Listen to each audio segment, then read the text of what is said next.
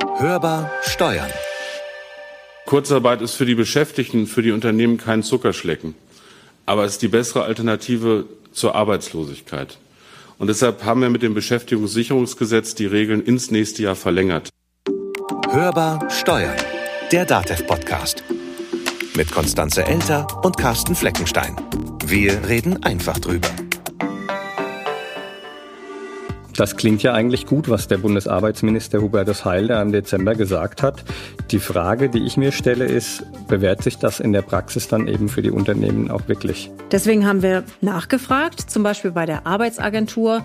Aber wir sind auch bei einem Unternehmen vorbeigefahren, das von Kurzarbeit das erste Mal betroffen ist. Die haben wir ganz Corona-gerecht auch besucht, also mit Maske und Abstand. Ja, natürlich, das muss sein.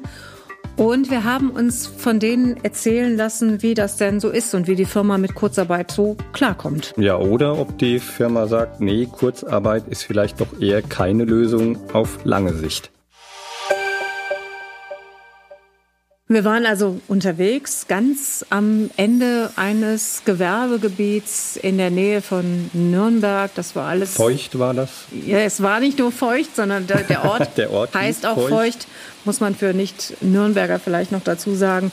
Das war alles schon ziemlich düster. Ja, so graue Flachbauten, also typisches Industriegebiet. Was ich total überraschend fand, wir kamen dahin auf den Parkplatz und da arbeiteten tatsächlich noch Menschen. Das haben wir jetzt irgendwie gar nicht gedacht. Ne? Ja, da hat jemand Holz zersägt, das fand ich ganz interessant, auf so einem offenen Kastenwagen. Ja, der war nicht in der Schreinerei selbst, sondern hat draußen gearbeitet, wahrscheinlich auch Corona-gerecht oder vielleicht hat es der Platz erfordert. Aber auch eben im Innern der Halle wurde ja auch gehämmert und gezimmert. Also da sind noch ein paar Leute da, die da arbeiten.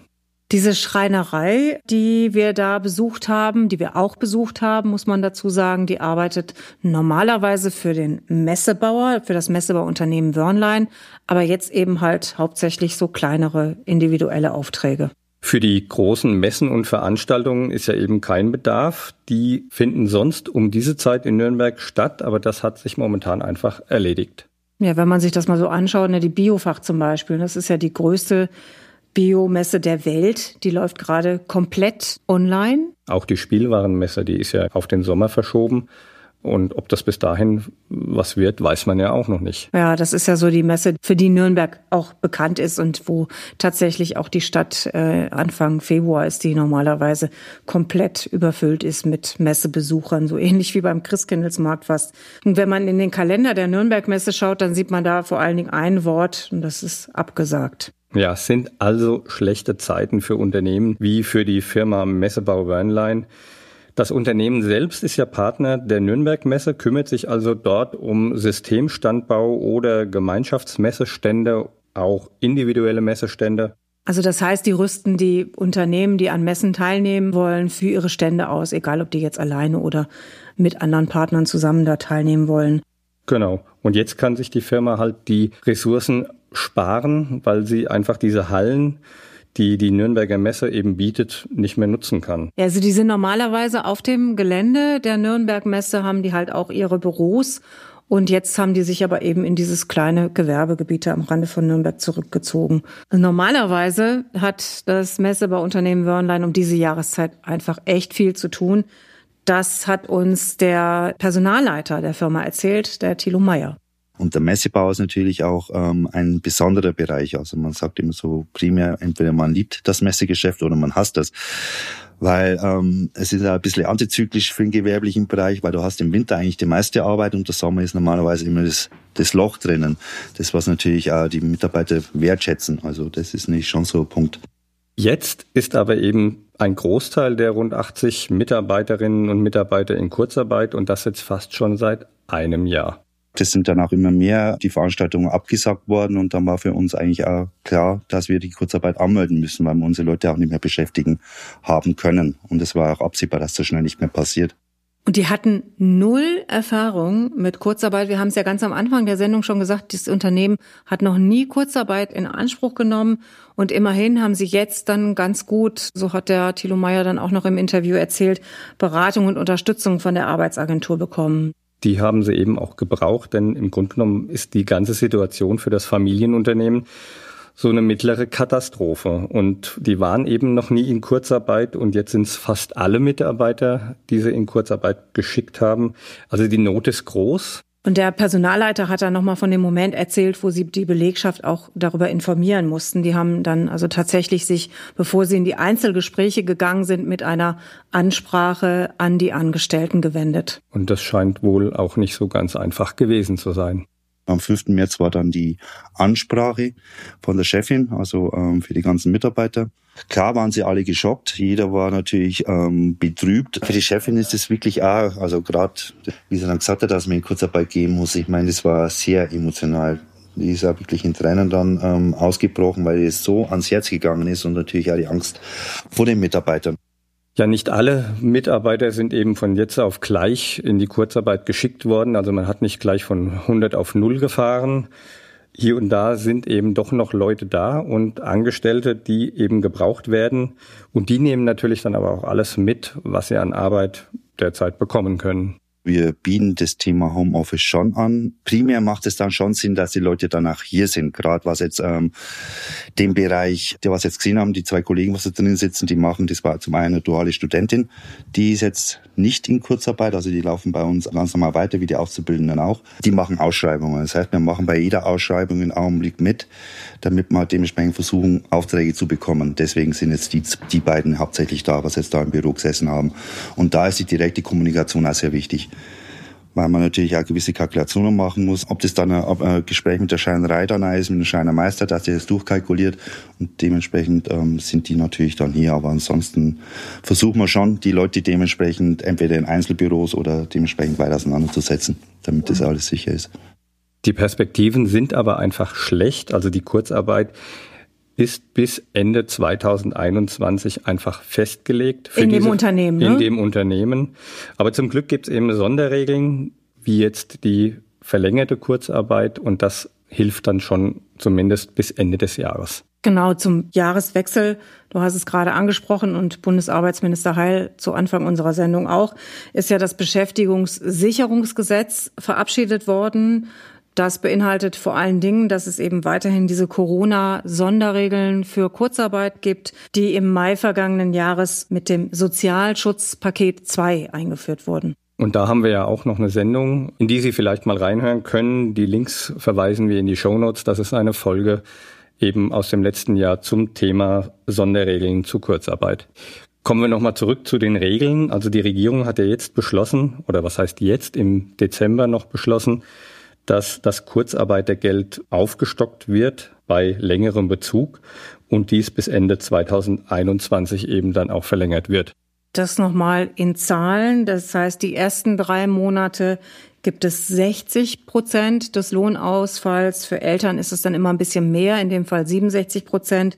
Vom vierten bis zum sechsten Monat sind es 70 Prozent. Eltern bekommen dann 77 Prozent.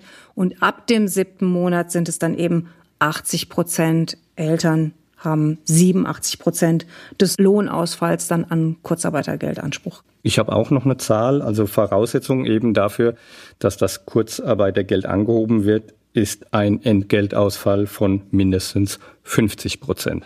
Was auch noch ganz wichtig ist für diejenigen, die vielleicht doch noch einen kleinen Job nebenbei gefunden haben, neben der Kurzarbeit, ist, dass die Hinzuverdienstregelungen auch noch mal verlängert wurden. Und zwar bedeutet das also, wenn man zum Beispiel jetzt eine geringfügige Beschäftigung aufgenommen hat während der Kurzarbeit, dann wird der Verdienst daraus wird nicht angerechnet. Und die Arbeitsagentur, das ist noch die gute Nachricht für die Arbeitgeber, dass die Arbeitsagentur die Sozialversicherungsbeiträge bis Ende Juni noch komplett erstattet. Für alle Unternehmen. Für alle Unternehmen, genau. Also genau, für alle, die in, also die für alle, die in Kurzarbeit, die in Kurzarbeit sind. Genau. sind. Genau. Das sind dann rund 320.000 Unternehmen und damit knapp 2,3 Millionen Beschäftigte bundesweit, die eben in Kurzarbeit sich befinden. Und das Ganze ist dann einfach nach wie vor auf einem sehr hohen Niveau. Das bestätigt auch Rainer Hollerung von der Arbeitsagentur in Nürnberg, der Ansprechpartner eben für Kurzarbeit ist für die Unternehmen. Ich merke aber, dass wir viele Betriebe haben, die an der Grenze der Liquidität angekommen sind. Das heißt, wir haben Betriebe, die von Lockdown betroffen sind, Restaurant, Gastrogewerbe oder auch Einzelhandelsgeschäfte, Fitnessstudios, die definitiv extrem unter dem Lockdown leiden, Kurzarbeit weiter in Anspruch nehmen, aber Liquiditätsprobleme haben und wo wir ernsthaft befürchten, dass diese Betriebe auch nach dem Lockdown Probleme haben, wieder ihre Tätigkeit aufzunehmen. Was man vielleicht aber auch noch mal sagen muss, ist, dass natürlich nicht alle Unternehmen, die jetzt Kurzarbeit in Anspruch nehmen, das wegen der Corona-Pandemie tun. Also da gibt es natürlich auch welche, die sind von Strukturwandel stark betroffen. Also nimmt zum Beispiel viele Betriebe aus der Automobilindustrie, Automobilzulieferer, die haben jetzt noch ganz andere Probleme zu stemmen und sind deswegen zum Teil eben in Kurzarbeit. Aber diese Liquiditätskrise und diese Existenzängste, die sind einfach überall ein Riesenthema. Und viele Unternehmen stehen einfach vor dem fast nichts. Also die Pleiten sind dann einfach nur verzögert. Da haben wir übrigens auch eine Folge ich zu gemacht. Ich wollte gerade sagen, genau, da haben wir auch eine Folge zu gemacht, mindestens eine. Die verlinken wir Ihnen auch nochmal in den Show Notes und dann können Sie da auch nochmal reinhören. Da gibt's auch den ein oder anderen Tipp von Sanierungsberatern, wie man sich gut aufstellen kann für die Zeit nach der Pandemie.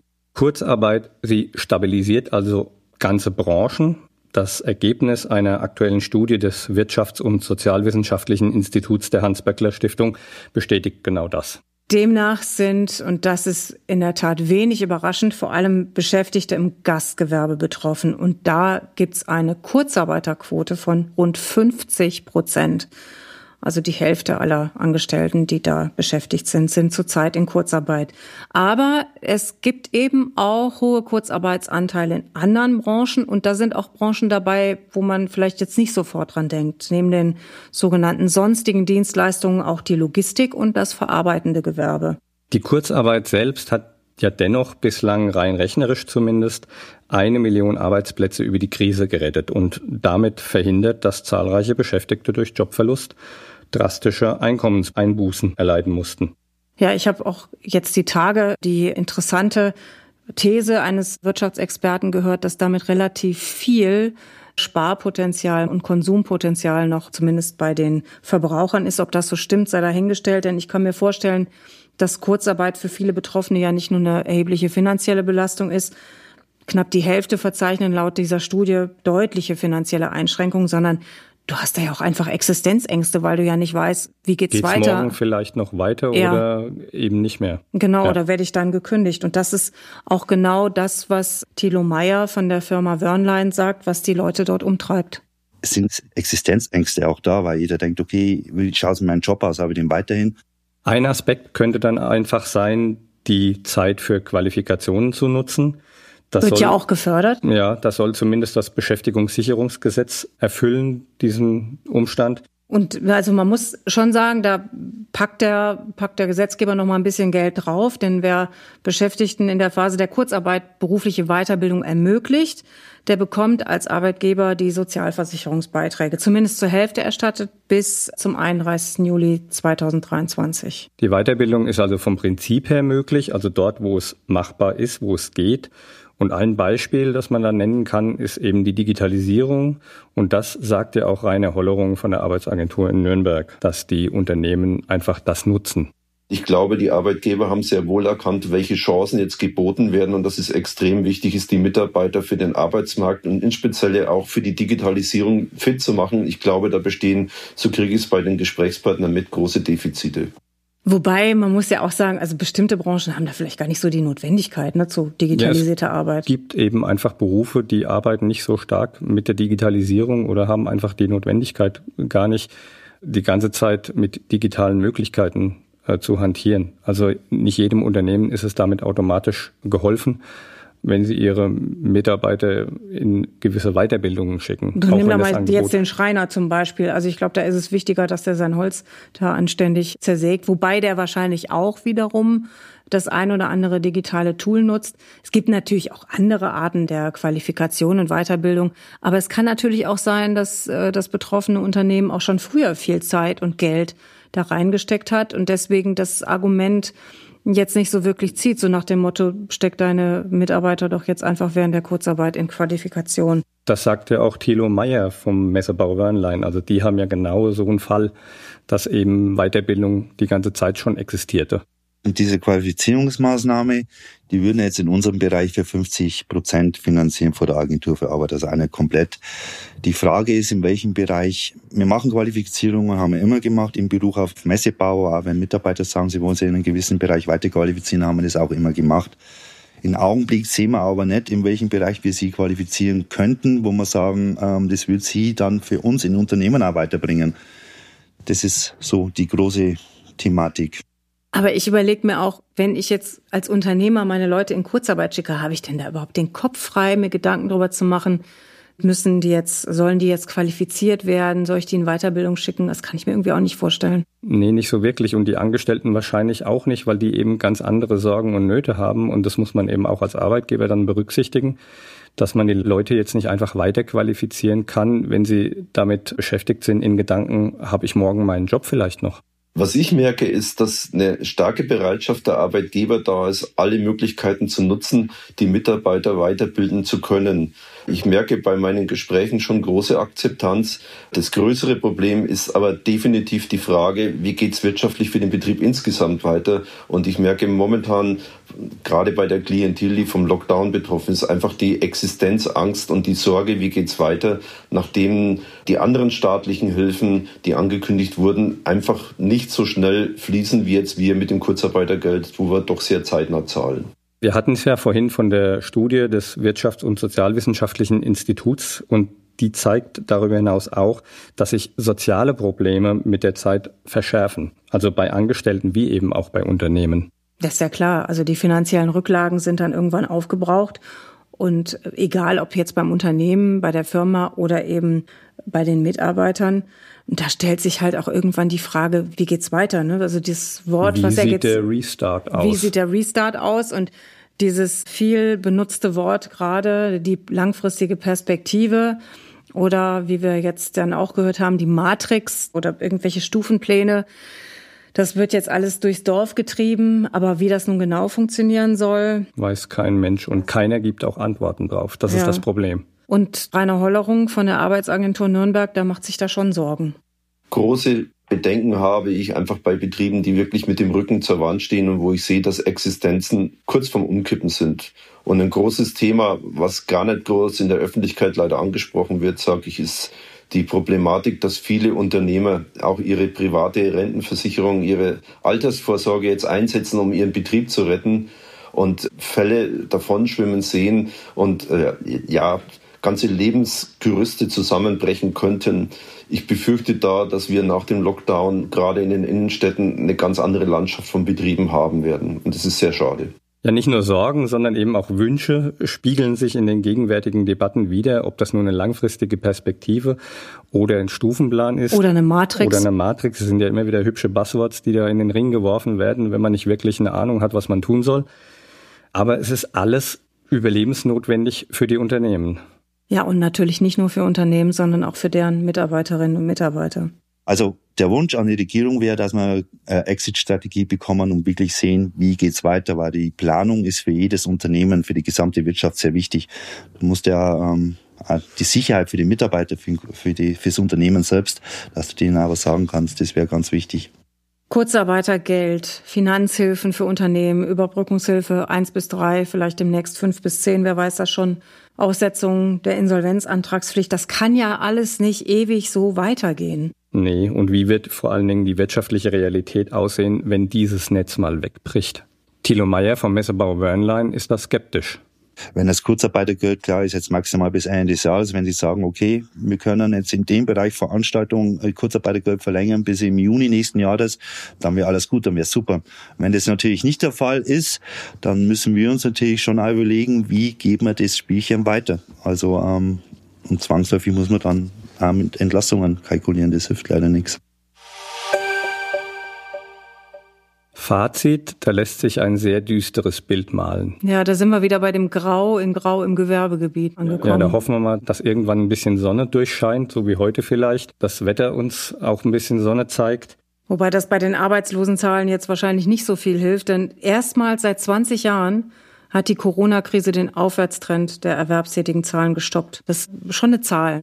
Das ist auch vor allen Dingen eben in dieser Zeitperiode mal mehr oder weniger ein Novum. Aber immerhin mit Kurzarbeit konnten Arbeitsplätze gerettet werden. Dass Aber, nicht jede Entlassung ja. verhindert wird. Und da werden noch mehr dazukommen. Also das wird's ja nicht, wenn das Kurzarbeitergeld ausläuft irgendwann, dann werden vielleicht dann doch irgendwann die betriebsbedingten Kündigungen kommen. Was auch noch hinzukommt, das sind die Rekordeinbußen, beispielsweise im Gastgewerbe, die ja auch wenig Umsatz machen. Und das führt wiederum dazu, dass die Unternehmen, wenn sie keine Umsätze und damit irgendwann auch keine Gewinne mehr machen, dass sie dann natürlich auch irgendwann keine Steuern mehr zahlen können. Und das merkt man jetzt schon, auch schon ein beträchtliches Minus bei den Steuereinnahmen zu verzeichnen. Und damit wird der Staat. Ja, und letztlich wir alle. Ja, wird sich die Hilfen auf Dauer nicht leisten können. Man kann das total nachvollziehen, du wahrscheinlich genauso wie ich und die Unternehmen und Politiker gleichermaßen, dass jetzt alle nach wie auch immer gearteten Öffnungen rufen, dass das der ist, Lockdown ja, aufhört. Das ist einfach verständlich, nur verständlich. Und klar, ich würde auch gerne mal wieder die Gastronomie besuchen. Ja, die würden wir gerne unterstützen. Aber es ist eben blöd, weil die Zahlen gehen einfach nicht mehr runter. Nee, also jetzt kommt ja schon die Sorge vor der dritten Welle. Ja, ja, klar. Und das ist halt auch schwierig. Wie findet man da jetzt einen Ausweg? Vielleicht regional differenzierte Corona-Konzepte? Ja, oder vielleicht differenzierte Unternehmenskonzepte. Das ist ja auch eine Möglichkeit. Demnächst hörbar. Hast du gewusst, laut Bilanz des Deutschen Spendenrats haben die Menschen im ersten Pandemiejahr deutlich mehr Geld gespendet? Das ist ja ein Ding. Also wahrscheinlich liegt es daran, dass die Leute vielleicht dann doch mal so links und rechts des Weges schauen. Ist auf jeden Fall erfreulich. Oder vielleicht greift einfach in der Krise dann doch wieder ein bisschen mehr die Solidarität und der gemeinnützige Zweck. Um den geht's übrigens in der nächsten Sendung. Da beschäftigen wir uns nämlich mit dem Thema Stiftungen, also alles, was rechtlich so zu beachten ist. Und wir haben uns auch mal eine Stiftung etwas genauer angeschaut. Das war Hörbarsteuern, der DATEV Podcast. Abonnieren Sie uns, teilen Sie uns und empfehlen Sie uns weiter. Und schreiben Sie uns gerne, wenn Sie zum Beispiel uns Ihre Erfahrungen mit der Kurzarbeit mitteilen möchten. Eine E-Mail an podcast.datev.de. Oder Sie machen das Ganze mündlich, einfach unter der Telefonnummer 0800 082 6782 anrufen und Ihre Wünsche, Nöte und Sorgen mitteilen. Und dann senden wir sie vielleicht auch im nächsten Podcast. Sie können uns natürlich auch in den Social Media markieren unter @dateveg bei Instagram, Facebook oder Twitter. Mein Name ist Konstanze Elter. Mein Name ist Carsten Fleckenstein. Wir wünschen Ihnen eine gute Zeit. Bleiben Sie auch weiterhin optimistisch. Haben Sie einen schönen Auftakt ins Frühjahr. Und hören Sie wieder rein. Hörbar Steuern. Der Datev Podcast.